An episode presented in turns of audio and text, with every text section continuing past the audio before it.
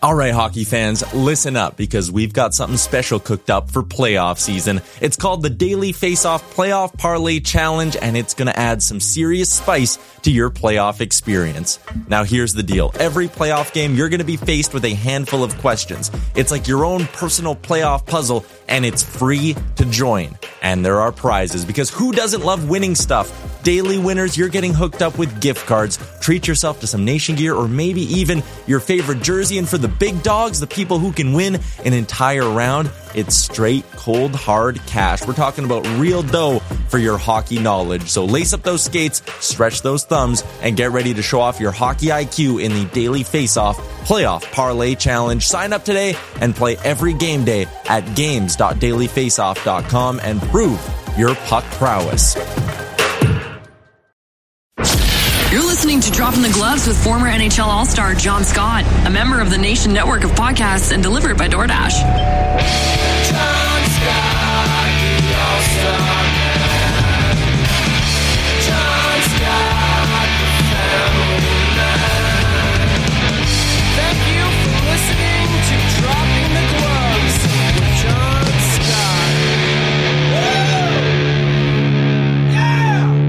Hello, everybody. Thank you for joining us. Another episode of the Evander Kane Show. Oh, I mean, sorry, dropping the gloves because we're back. Evander's back in the news. You know, it's been what a couple hours since uh, the last Evander Kane update, and uh, it's it's time. We haven't talked about him enough this year, and we're back. So, Tim, there's been a lot of progression from last episode to now. I was wrong. I'll, I'll admit that. I thought he couldn't sign well, he was filing a grievance with the San Jose Sharks via the NHLPA. But apparently, he is free to sign. He is free to talk to teams and via Elliot Friedman. And this is the part that really irks me. I'll, I'll let you get into the this the whole meat and potatoes of the whole thing. According to Elliot Friedman, 20 teams, 20 teams contacted his agent. Now, I I'm not going to say whether that's right or wrong. I am no one's moral compass. I will just call it like I see it. And I know people don't like when I do this. Maybe I, I shouldn't be the judge, jury, executioner, but I'm allowed to, to voice my opinion. And I, I am a guy who just kind of bases my opinions on facts. I, I don't um, I don't like guessing on things too much unless it's Ovechkin. Then I love guessing. This is this is the facts on Evander Kane. This is this is the problems that I have with teams signing him. Is he a good hockey player? Yes. Will he make a difference on any team that he goes to? You're very, you better believe it. On the ice, he's a very very good hockey player. Let's just the laundry list of Evander Kane. The reason they eliminated his contract, canceled his contract now, the alleged trip to Vancouver while he was in COVID protocol, the fake vaccination card, boom um, an ugly allegation laid and split with his wife where she said he gambled on his team and gambled at hockey in general. She said he was a deadbeat dad, gambled, uh, not gambled, uh, didn't pay child support, uh, Abuse. all, all this other stuff. What's that, Tim? There was some abuse that she alleged too. abuse alleged just a lot of stuff going on. It led to two separate investigations. Nothing really came of those. Before that there was the loan shark debts. It was the bankruptcy court. It was a gambling addiction. It was putting immense stress on his teammates the nhl his family all this stuff. And that is not even looking into just how bad he was in the locker room. So there was just all of this stuff that comes along with Evander Kane it's terrible, terrible stuff. And the fact that there's 20 NHL teams calling his agent, it's just, it depresses me. It's like, really, you guys? And then Ken Holland comes, I'm all into second chances. Really? This is the second chance for Evander? It's not the third or fourth or fifth? Like, give me a break. I don't know. It's just, at what point do we have to say enough is enough and just let this guy just maybe sweat it out a little bit? You know, maybe maybe make him think that he's not needed. Maybe make him change his ways just a little bit because judging from his comments, judging from his actions, judging from everything, the guy hasn't learned anything. He still thinks he can skate by on everything and just do whatever he wants. And this is only going to empower him even more. He's like, I got 20 teams vying for my attention. Boom, baby. I am untouchable. I'm Teflon Don. I can do whatever I want. And now I'm going to just go and join a Stanley Cup contending team. It's it's it's concerning for me. I don't like it. I wish teams would have it a little more moral compass, but who am I to say? I'm just Joe Schmo in Traverse City with a microphone. I'm not a GM for an NHL team trying to save my job and win a Stanley Cup. Which brings us to the main meat and potatoes of this episode. He is a free agent. And his agent has been talking to Team Tim's, right, Tim? And there's been a lot of movement from Monday to now. So break it down what's happened and what are we dealing with right now?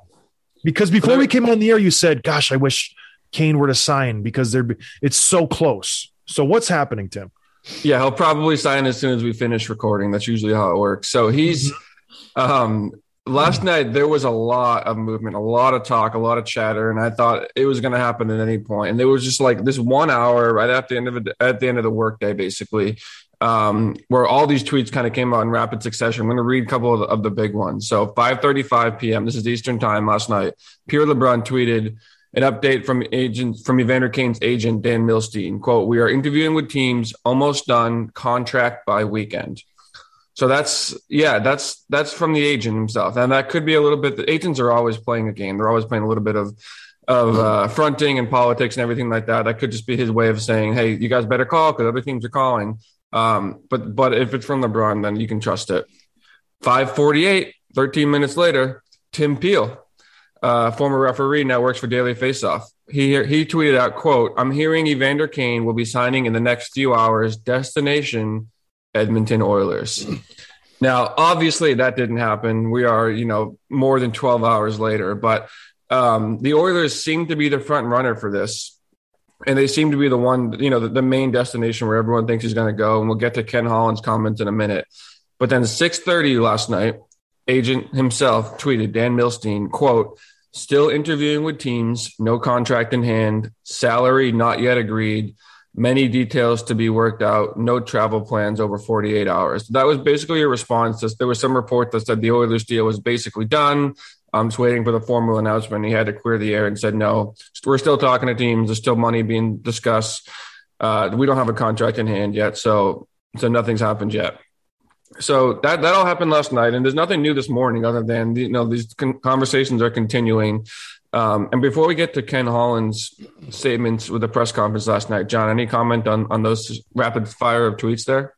You know, eh, yeah, I think a lot of it is smoke and mirrors from the agent. I'm sure he's talking to teams. I'm sure he's trying to drum up some interest and get that dollar point to as high as he possibly can. But teams are, you know, there's blood in the water. Evander Kane is a wounded duck.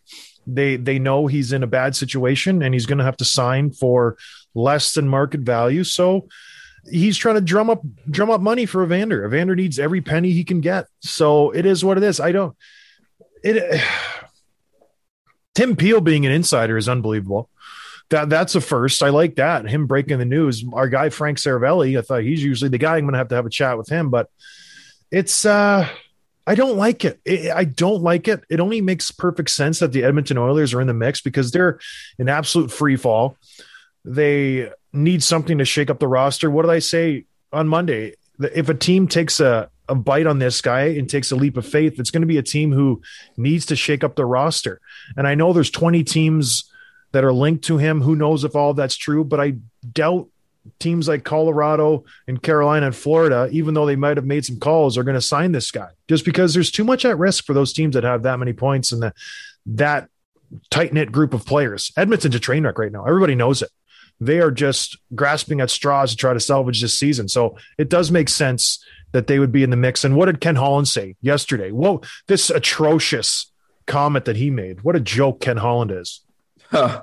Yeah, so he, he he said a lot yesterday. The first thing about the second chances, and just that actually was taken a little bit, just a tiny bit out of context, because the question was he was asked, "quote Do you believe in second chances?" and he responded with, "I believe in second chances." So that wasn't that wasn't him saying that like because everyone knows this is not Evander's second chance. Um, in fairness to him, although he said lots of other crazy stuff, but he's he also said he's not going to fire the coach.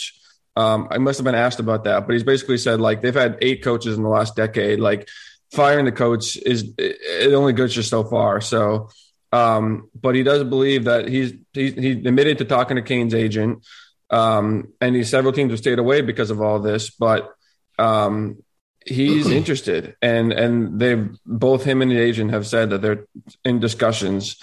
Um, and the word is that Kane is just doing a ton of Zoom interviews with those teams in the last 24, 48 hours. So I, I, would imagine that Ken Holland is is you know usually when there's smoke there's fire, and I believe maybe Tim Peel had the timing wrong, but I, I don't think that came from nowhere. I'm sure he's talked to a trustworthy source that said he's going to sign in Edmonton. So it sounds like Ken Holland and Evander are going to be shaking hands pretty soon. It's crazy, isn't it? Nuts that he's going to end up in Edmonton. To me, that's just bizarre. He is going to step in to a situation that's already a circus. Like year in and year out, Edmonton's just nonstop drama. And he's just gonna he's the opposite of Tim Tebow, where he's gonna go in there. How do you think this marriage ends up? And and we're speculating that he's going to sign, but Edmonton is in trouble. They've what place are they now in the Pacific Division tip? The Pacific Division. What place are they in the Pacific Division, which is the worst division in hockey, by the way? They are in sixth place in the Pacific Division. They have two wins in their last 10 games. That is an amazing turn of events when they absolutely crushed the first 15 games of the season. And I myself, yours truly, said they might not lose more than 10 games all season. They have absolutely cratered. They are in a free fall. They have no identity as a team. Everything that worked for them in the first 20 games of the season, the power play, the penalty kill, everything that was clicking, Connor McDavid was going to get 3,000 points everything is gone. Everything is broken. Nothing is working. Their goaltenders are just garbage. Their defense is terrible. Their offense can't score a goal. They are they've lost five in a row. They're a bad hockey team right now. They are a bad hockey team. There's nothing that's going to save them unless unless we get Evander Kane. What does he do to this team, Tim? I, I kind of mocked up some lines. He's going to play with Draisaitl and Yamamoto, right? Uh, that's where I'm guessing. I don't think they're going to touch Hyman McDavid and Puljujarvi once McDavid comes back. I like that line for them. Does he make that much of a difference on their lines right now? Right now, they got Warren Foegele uh, on the left side of Draisaitl. How much of an upgrade is Kane to Foegele? And does this help their team that much? Is their issue right now scoring goals? Is their issue the offense? Or is this just an unnecessary addition – and it's just going to end up blowing up in their face and be a bad PR move because he's not going to really change the outcome of their season, which is you're a bad defensive team, you have really bad goaltenders, and scoring goals is not really a, an issue for you guys. Wouldn't it make more sense for them to go get like a Provorov who just loves eating pucks and logging minutes and like solving actual problems that the team has rather than just getting another forward? We got uh, Klingberg. We talked about it yesterday. Yeah. Or Monday. Yeah. There's a lot of good defensemen. Go get a, a Ben Chiarot. There's a lot of defensemen out there. But no, we're going to go get Evander Kane and just roll the dice and really, really throw an like a bomb, like a grenade. You're lobbing a grenade into this locker room, and hopefully the pin's in it. Because the track record with Evander is the pin's going to get pulled at some point. It's just a matter of if, because it's it's a matter of when, not if, because it will get pulled and he will lose his marbles. If he doesn't get the puck from Draisaitl, if he doesn't get his cookies, something will happen in that locker room, and Evander's just going to lose his marbles. It's happened in Atlanta. It happened in Winnipeg. It happened in San Jose. None of his former teammates have anything good to say about him. None of them. I know there's one. Mario Ferraro said he liked his hair. So there's that. Or he said something. But for the majority, 99%, not a good thing. Not a bad thing to say about the guy, but nothing good to say about him, which speaks volumes. When you say, "Oh, how's that guy?" and you just go, "You know what? Yeah, he's you know he, he's pretty good on the ice." That right there, it speaks volumes, and that's all I got from talking to his former teammates. They wouldn't out and out bad bad mouth him just because you know most guys are kind of nice like that, but they don't say much good things about him. What are you What are you saying, Tim? Uh, we we heard that he talks a lot too. That was another thing they said. He talks a lot. Nobody likes the guy who talks a talks a lot. That's why they don't like me. I talk too much too. All right, but you, so where does he where does he land on Edmonton? Does this just move the needle?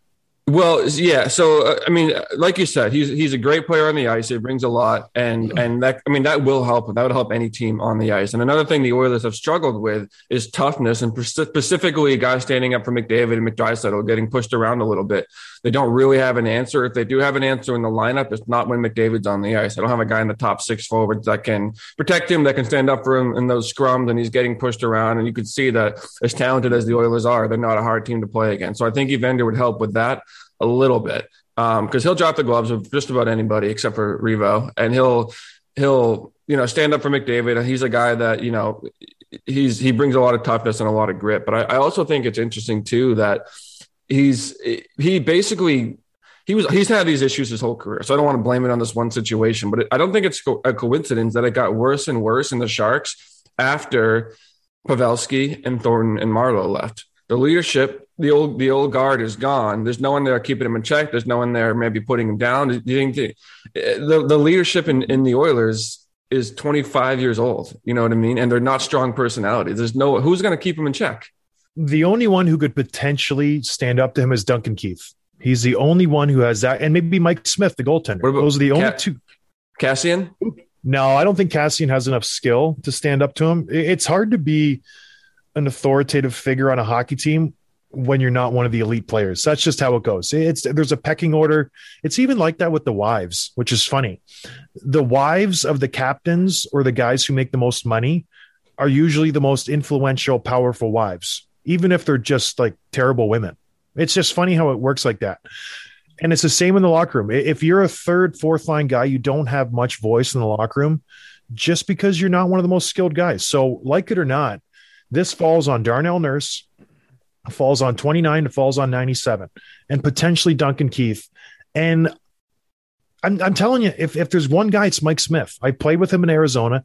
He has a large voice. He's a tall, imposing figure. He's like six foot five, six foot six. If there's one person who can set him in his ways, I do think it's Mike Smith. Dunks isn't that talkative. He kind of is more of a, he gets in there and then he pulls away. He, he's not a consistent presence. He just kind of boils up and he explodes and he backs off. Mike Smith is a consistent presence.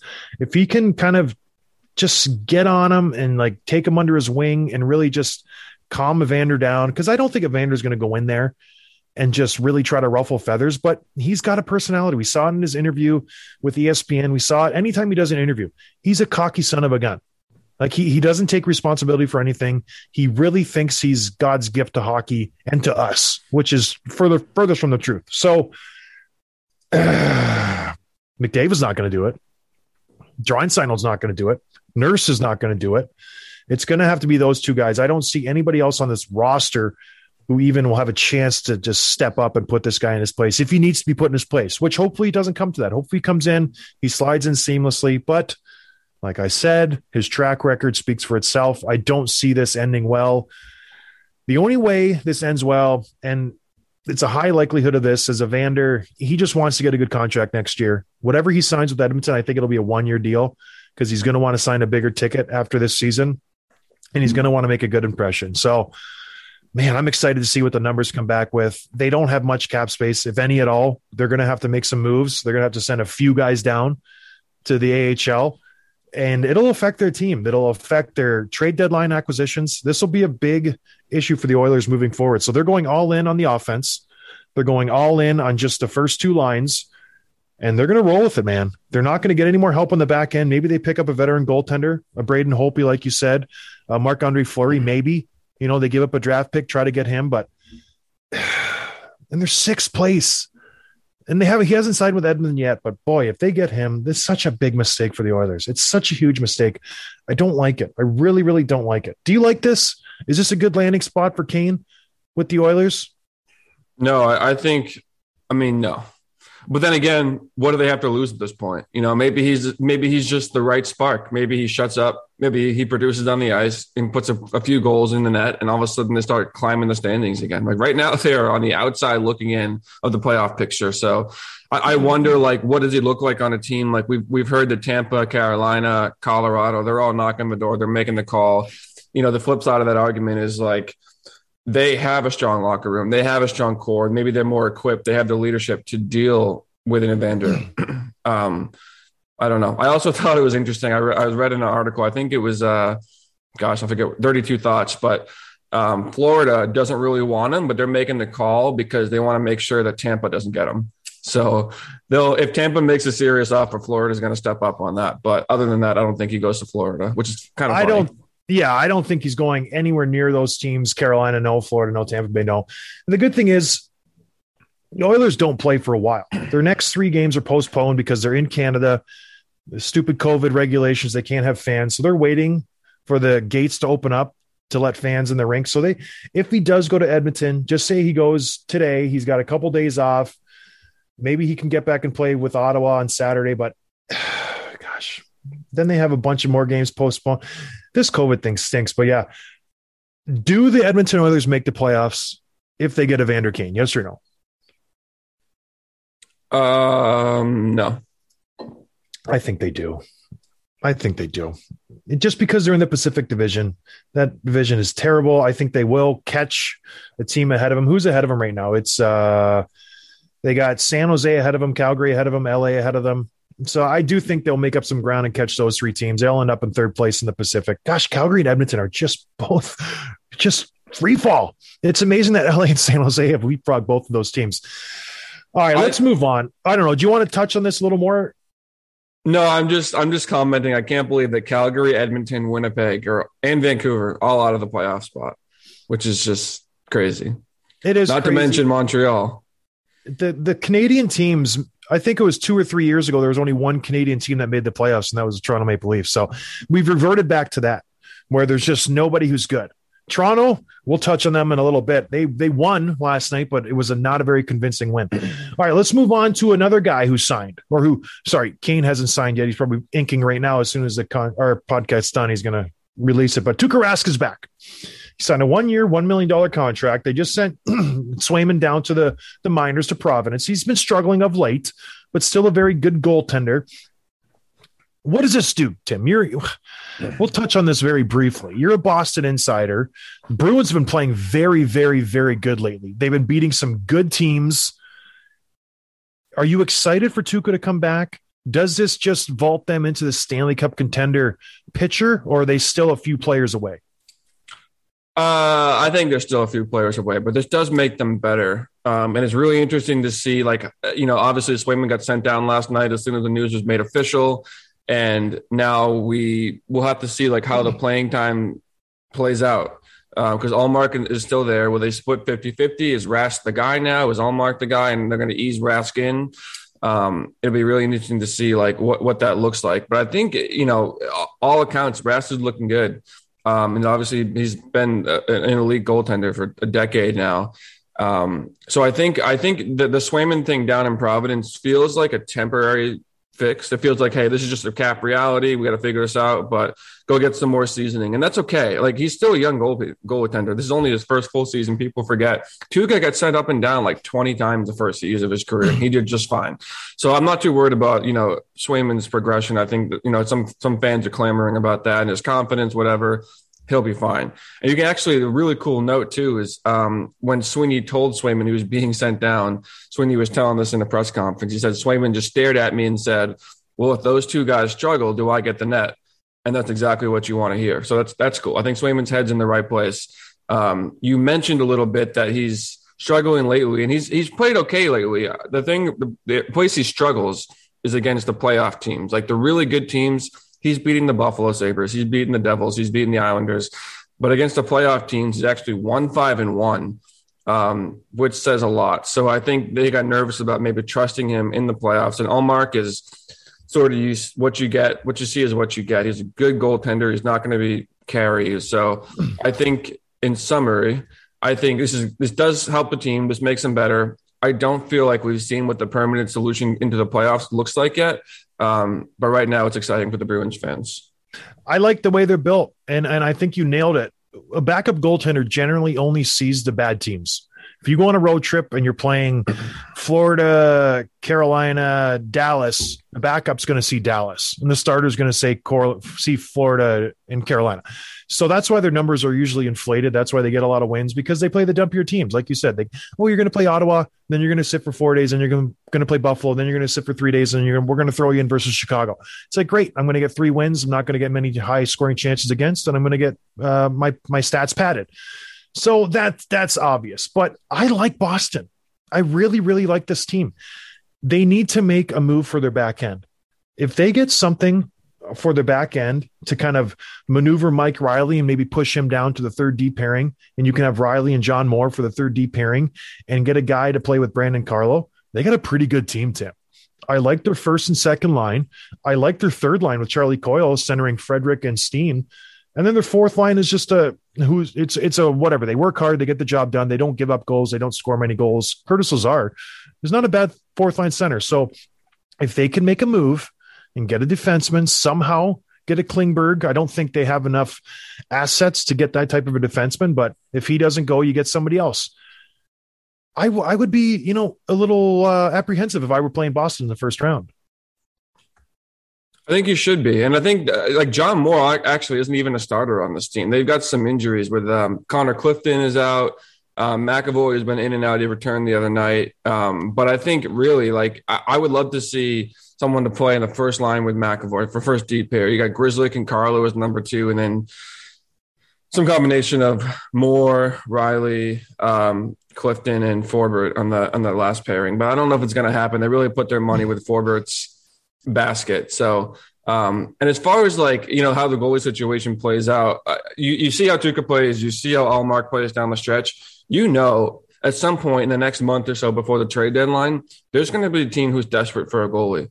Someone's going to go down, someone's going to get hurt, someone's going to slump, and someone's going to want a goalie at the trade deadline. And the Bruins are one of the only teams that have a goalie to spare. Ullmark, ideally, is that person. If if we if if Rask plays the way that we know he can, and to say, I'm making a scenario up. Let's say Markstrom goes down and they're looking for a goalie. Ullmark is going to be like the the you know the belle of the ball at the trade deadline. So I think I think it'll be interesting, and I think the Bruins will be patient to see how this plays out and make the right move at the right time.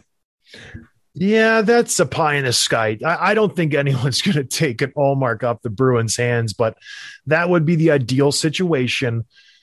But yeah, the Bruins are good, Tim. I think this is nice, and if you can somehow get your boy to come over, Krejci, from overseas and maybe swallow his pride a little bit, slot him in on the third line center. Imagine, do you think he would ever come back and play third line center? Not a chance. He wants no. to play with Pasta. Everybody knows it. If he doesn't play with Pasta, he's not coming back. He's already made that abundantly clear with his foreign interviews. But I like Bruins. If if they can manage to stay healthy, keep those three guys healthy, Pasta, Marchand, Bergeron, if Tuukka comes back, he's the big question mark. I don't think they can win with Ullmark or Swayman in the playoffs. I really don't. I like Ullmark. I don't think he's got it. I, I haven't seen enough of him to put trust in him for the playoff run. Swayman's too young. I need to see more from him. If Tuukka can come back and be the guy that he was for their whole runs to the playoffs when he lost to Vancouver, all this, when he was just the guy for Boston, if he can be that guy, oof, I'm telling you, Boston's right in the mix. They're going to play some hard teams coming down the stretch. It'll be a tough sled to get to the finals, but I I would not count out the Bruins. I really, really wouldn't. I like the Boston Bruins. You know what I else wouldn't count out? If I'm in Boston, I am getting a donut. I am getting some chowder. I am getting myself some pasta from the North End. And I'm going to do it all from the comfort of my hotel, Tim. Do you know why? Because I'm going to order DoorDash and it's going to be delicious. My donut's going to be crispy and soft my chowder is going to be piping hot and my pasta is going to be perfectly cooked al dente because DoorDash gets it to you quick, baby. They get it to you when you want it and how you want it, and they get it to you fast. And if you're our listener, you get oodles and oodles of benefits just for listening to this podcast. You get 25% off your first order. You get free delivery. It's a beautiful deal just for listening to this show. So go to DoorDash, use your app, use your phone, use your iPad, go on the computer, enter promo code code GlovesDD if you're in Canada, GlovesDD US if you're in the United States of America, and get yourself some food. It's a good company. I like them. Tim likes them. You guys should like them. So use them. Helps us out. DoorDash, ding dong. All right. There's some signings, there's some big games that have happened. We had a return, Tim, a much anticipated return. Who was it? There's been a couple guys that have returned lately, and I want to touch on both of them and ask you who has a bigger impact on the team. Both teams are Stanley Cup contenders. Which one is going to be more of an impact for the team? Let's let's talk about the first one. Yeah, the first one was Evgeny Malkin. Returned last night after getting surgery in the offseason. He hasn't played. He said it was the longest stretch of his career that he wasn't able to play in the game. So he was absolutely thrilled to be back. He had two goals and an assist. He said after the game something along the lines of like, you know what, we won, scored a couple of goals. I'm just over the moon right now. Penguins look good. They win yet again. And I, I thought it was an interesting stat. I, it really surprised me. So this is the 16th season in a row that the Crosby, Malkin, and Chris Letang have played together. That's the most by a trio in the entire history of the league, which No blew my mind. I would have thought maybe the Red Wings, you know, or the old franchises, the old dynasties would have had a longer group, but this is they set an NHL record last night, which is kind of crazy. For 16 consecutive seasons, three players have been on the same team. Yep. That's a long time. That- so he had a good debut. Let's talk about another guy who just debuted, Nikita Kucherov. He comes back to Tampa Bay. He played the first couple of games of the season, played well, put up some points, four points in his first game. Then he gets injured. He comes back. Everybody, oh, he's colluding. He's going to avoid the salary cap. They're doing it again. He comes back. He's played three games, gets two assists his first game, gets blanked by Boston in the second game, wakes up versus Buffalo, three goals, hat trick, looks unbelievable. Looks like he has never missed a game, like he always does. This guy, I don't know how he does it. He takes years off. Then he comes back in his first game. He's the best player on the ice. He did it last year, two years ago in the playoffs, or last year in the playoffs. I can't remember. He's hurt all the time. Which guy makes a bigger impact on their team? Both teams win without Malkin and Kucherov, so they're very good without them. Which team is better with their one guy? They're both high impact players. They both are just superstars. Tim, do you have an answer, or is it just like they're both too good for their teams? I mean, how do you really pick? But if I have to pick, I'm picking Kucherov. Just the the younger player, the less injury prone. I mean, they both are, but Malkin's had issues his entire his entire career. And Kucherov, you saw what he does in the playoffs. Like he's the best player in the world in the off in the postseason. So I think Kucherov, if I have to pick one, but both of these guys, both of these teams are rolling already, and to bring back some of the best players in the world right to the top six, I think it's just uh, the rich getting richer. You know, I, I'm going to disagree. I, I, Kucherov is the better player. I'll say that he he does more. He's more dynamic. But I think when you're strict, strictly speaking, can Tampa Bay win the cup without Kucherov? I think they can. I think they have the talent. I think they have the depth to win the Stanley Cup without uh, Nikita Kucherov. Can Pittsburgh win the Stanley Cup without Evgeny Malkin? I don't know. There's there's a question mark there. Yes, they can have maybe a couple good series and maybe put a scare in somebody, a Florida or a Carolina or even a Tampa Bay. I don't think they can win the Stanley Cup with the, without Evgeny Malkin. All of a sudden, you put him, you slot him into second line center. You surround him with Jeff Carter, Kasperi Kapanen. You got Crosby on the first line with Guentzel and Rodrigues. You have a very, very dangerous line. That's not even including you're going to get back Jason Zucker. You got Brendan Rust, Rust coming back. You have a lot of pieces. Dan Heinen was out with COVID last game, and they still looked really, really strong. With the addition of Malkin, it just makes every single line better. I don't think Kucherov has that same effect in Tampa Bay. I think he is an addition, an upgrade, obviously, on the wing for the first line. I just think Malkin just makes Pittsburgh so much more dangerous. You can't focus on Crosby. You can't just throw your all your defensive gems against that first line because that's what happens in the playoffs. You game plan versus the line and you just eliminate them. Now you can't do that with Pittsburgh. If you eliminate the first line, guess what? You're going to have Malkin, Carter, and Kapanen coming down, and they're going to tear you apart. And that's what happened last game. So I think they're both great players, but I think Malkin, man, much like Boston, do you want to wake up and all of a sudden you're a New York Rangers and you're like, gosh, I got to play the Pittsburgh Penguins first round. This is not something I want to do. Or you're the Carolina Hurricanes. I got I got to play the Penguins first round. This is scary stuff.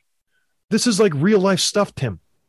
This is where I'm a team. I'm like, do I want to start losing games so I don't have to match up against these guys in the playoffs? Because it's going to be, oof, that Eastern Conference, the Metropol- Metropolitan Division is going to be fun in the first round. It's going to be very, very fun to watch those first rounds because it's going to Pittsburgh, Washington, Rangers, Carolina. Any one of those teams could win the Stanley Cup, minus Washington. I honestly think they might fall out of the playoffs, but that's a whole other conversation for another show. But uh, those three, those three top teams are dangerous teams. What was your Malkin story? Did he throw like a reverse hit on you or something? Oh, he he's a moose. So I had him lined up, like just I'm going to smoke this guy. He peeked over his shoulder and just it doesn't take much, just a reverse check caught me. I went down, and it wasn't like I just fell.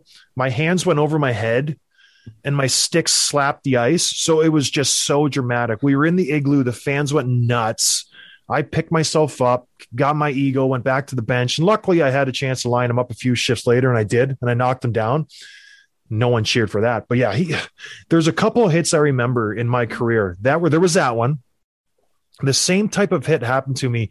It was um, Vladimir Sobotka in St. Louis. I tried to line him up center ice, reverse hit, just buried me. And another hit was I was with the Wild, and I think someone caught me. We were playing in New York with the Islanders, and someone just buried me from the side. I think it was Casey Cizikas or something. But yeah, just some little guy just really buried me. Those three hits I, I remember to this day, and all three of them, just like, gosh, big big guys don't get knocked down very often, and when it does, when it happens, it's not very very fun.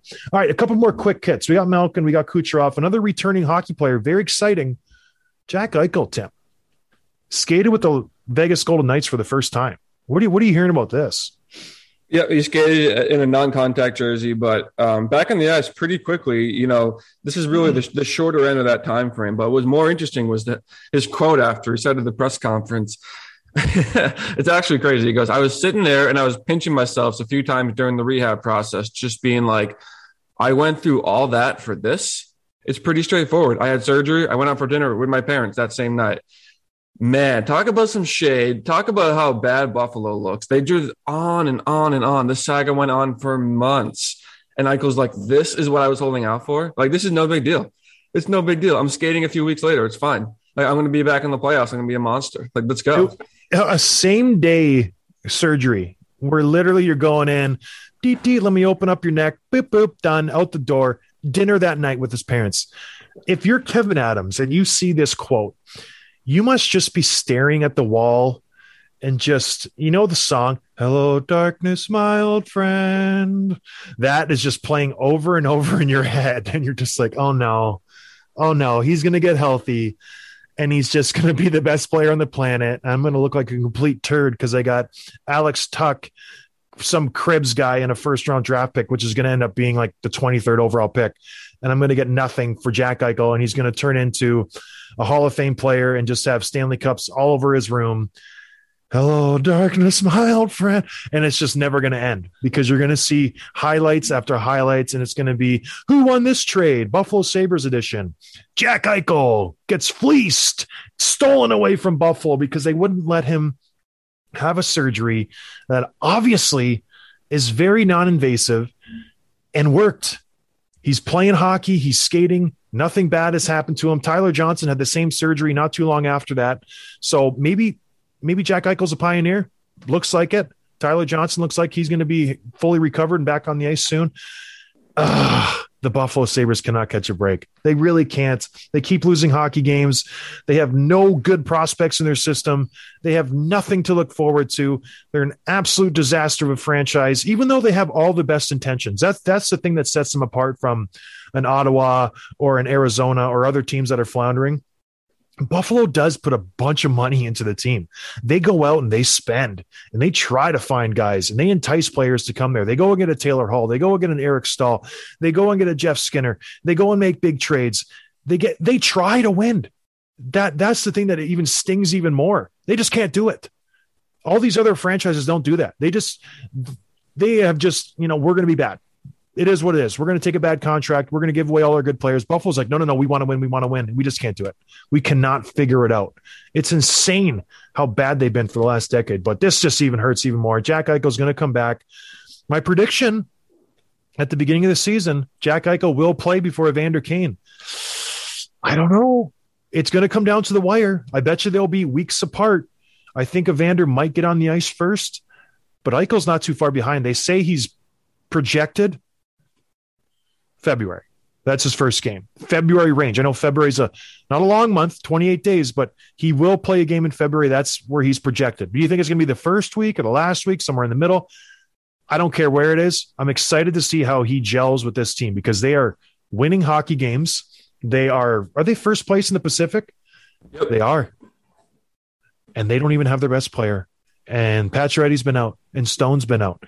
Just wait till they get these three guys on the ice together. Oh, oh, start planning the parade. Plan the parade, baby. It's going to go right down the strip. And I'm I'm not going to be there because my wife won't let me, but it'll be fun. It'll be very, very fun to watch. They got the goaltending, and they got the defense, they got the centerman. They have everything in place to, to be a very scary team for a long time. Every Colorado's right there with them.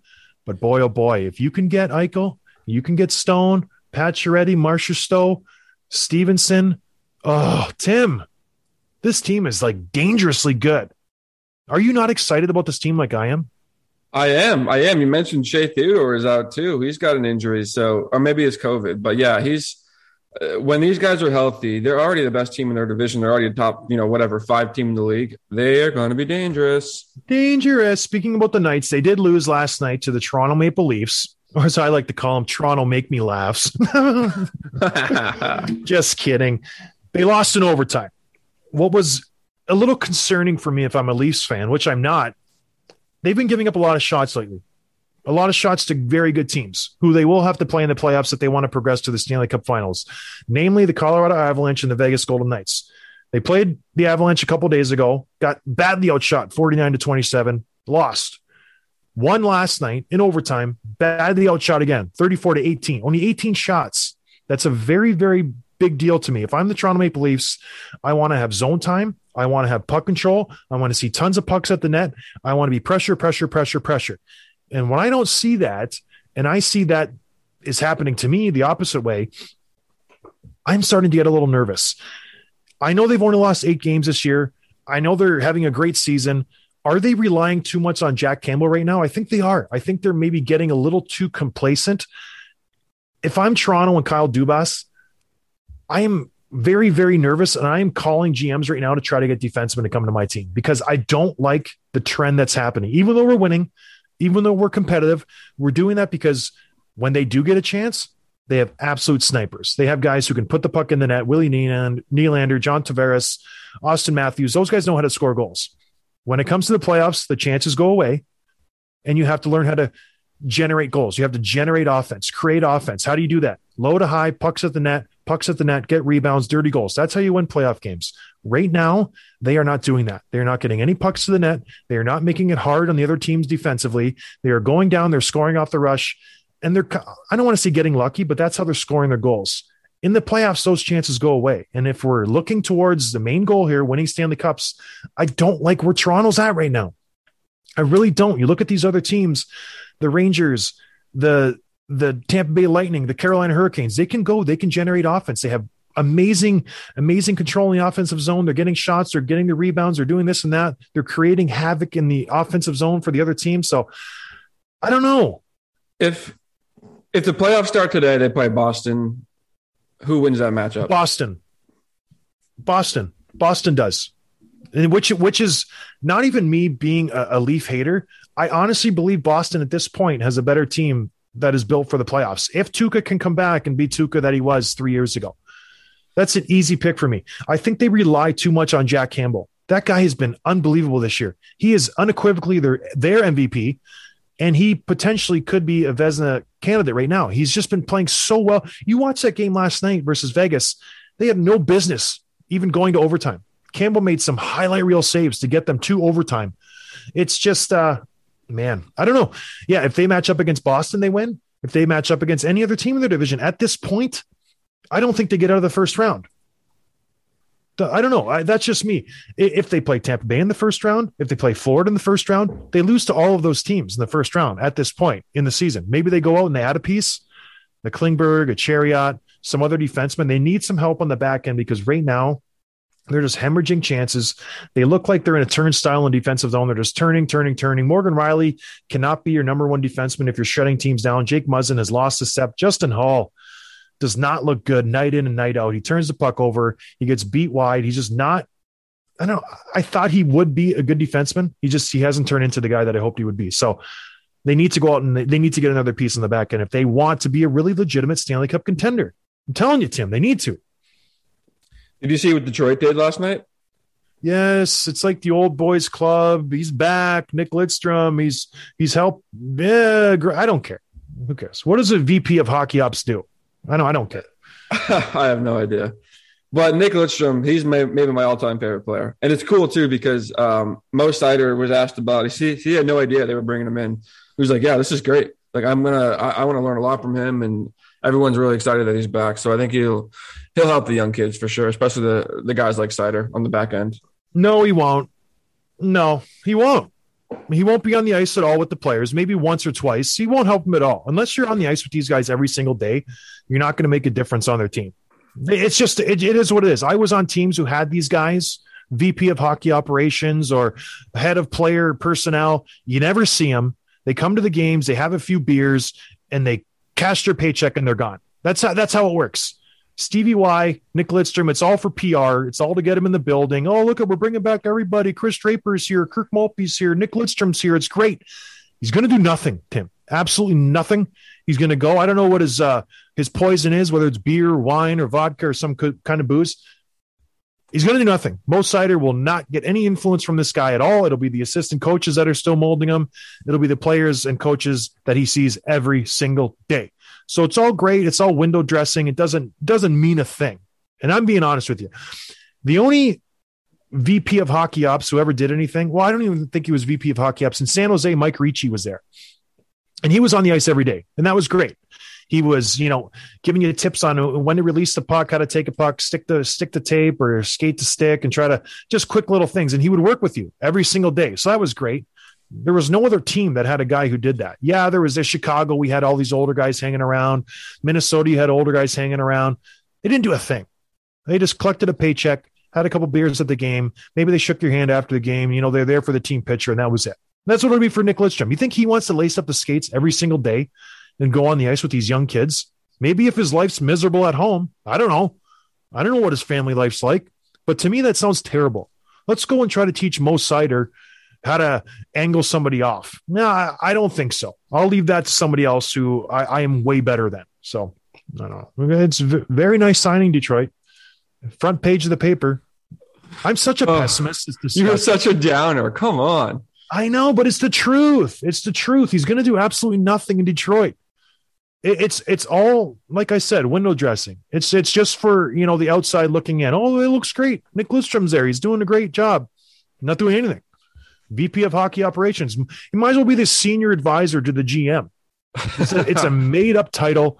And he's going to do absolutely nothing, and he's going to make two hundred fifty grand. Not a bad gig. Not a bad gig. These guys. I want that job. I want that was job. just- I need that job too. Um, but not if I not if I win big though on the gambling market. Oh, and you know you're going to win big, Tim. You know that, baby. What what are we laying down today? Come on, give it to us. So I'm giving an I'm picking an underdog tonight. We got the Seattle Kraken. They No, you're not picking the Kraken. yes. Listen, Oh, Tim. they had three games in a row canceled last week. On Monday, they only lost by one goal to Colorado. They gave them a great game. They have Dallas tonight. They have St. Louis tomorrow, and they have the Kings on Friday. All great playoff teams. There's no way they're going to lose four in a row. I get I nice nice. I picked them tonight over Dallas. They're the underdog. They're my they're plus 170 to win. I'm going to put my money on that pick. Tim, don't do it. Yes. Don't do it. done it. deal. Done deal. Already done. It's already done. You Yeah, might as well I can do take about it. Arizona over Toronto too while you're at it and just parlay No. it. And then take No. Montreal over Boston. There's two low hanging fruits right in front of you Toronto and ah, Boston. This is That- the, the lowest hanging fruit ever. It's almost touching the ground, and you're going to take Bet- Seattle yeah. over Dallas. Bet ten dollars to win fifty cents. Like, no, thank you. I don't. That does nothing. All right, I'm going to bet fifty dollars and lose fifty dollars. Tim. All right, all right. You've you've heard it from the horse's mouth. Seattle over Dallas. Huzzah! Take it for what it's worth. In Dallas too. In Dallas. Yep. They're they're probably going to do Yep, their yep, yep, rookie yep. party tonight. Oh my gosh. That rookie parties, you do it in one of three or four cities. Dallas is one because there's no state tax. And when you rack up a ten to fifteen thousand dollar bill, you don't want to see a state tax taken off six to eight percent. That's just like a ugh, knife. You do it in Tampa Bay and Florida, no state tax, and now that Vegas has entered the mix, I'm sure Vegas has has kind of had a, their share of team parties. We should have a show on team parties. I've seen some stuff, Tim. All right, everybody. I hope you have a good week. Hopefully, next show we can talk about Evander Kane. That'll be very exciting. We can break down how terrible of a signing the GM has made because I am the ever pessimist and my wife hates it. And I know you guys love it because I love complaining about everything. Anything else to touch on, Tim? Maybe talk a little Evander, talk a little Oilers, talk a little Bruins, maybe dump on the Maple Leafs, you know. And Jack Eichel, too. Little. Yeah, Yeah. yeah, yeah, yeah. It'll Sounds be a good. different show, I promise. I promise. All right, everybody. Well, thank you for listening. We appreciate the support. We'll talk to you guys on Friday. Cheers. Thanks for listening to Dropping the Gloves with John Scott, a member of the Nation Network of Podcasts. Subscribe wherever you get your podcasts from to never miss an episode. Delivered by DoorDash.